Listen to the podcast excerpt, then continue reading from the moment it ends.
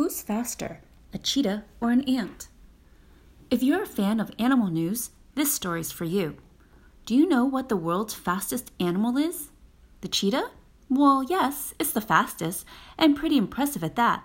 But if we asked which animal can move its body the fastest, then that's a different answer. You see, the fastest moving body part isn't necessarily the feet, it might just be wings or jaws. So the animal with the fastest moving body part comes from Southeast Asia and Australia, and it's the Dracula ant. Its jaws or mandibles, if we're being technical, can click at 201 miles per hour. That's about 5,000 times faster than the blink of an eye.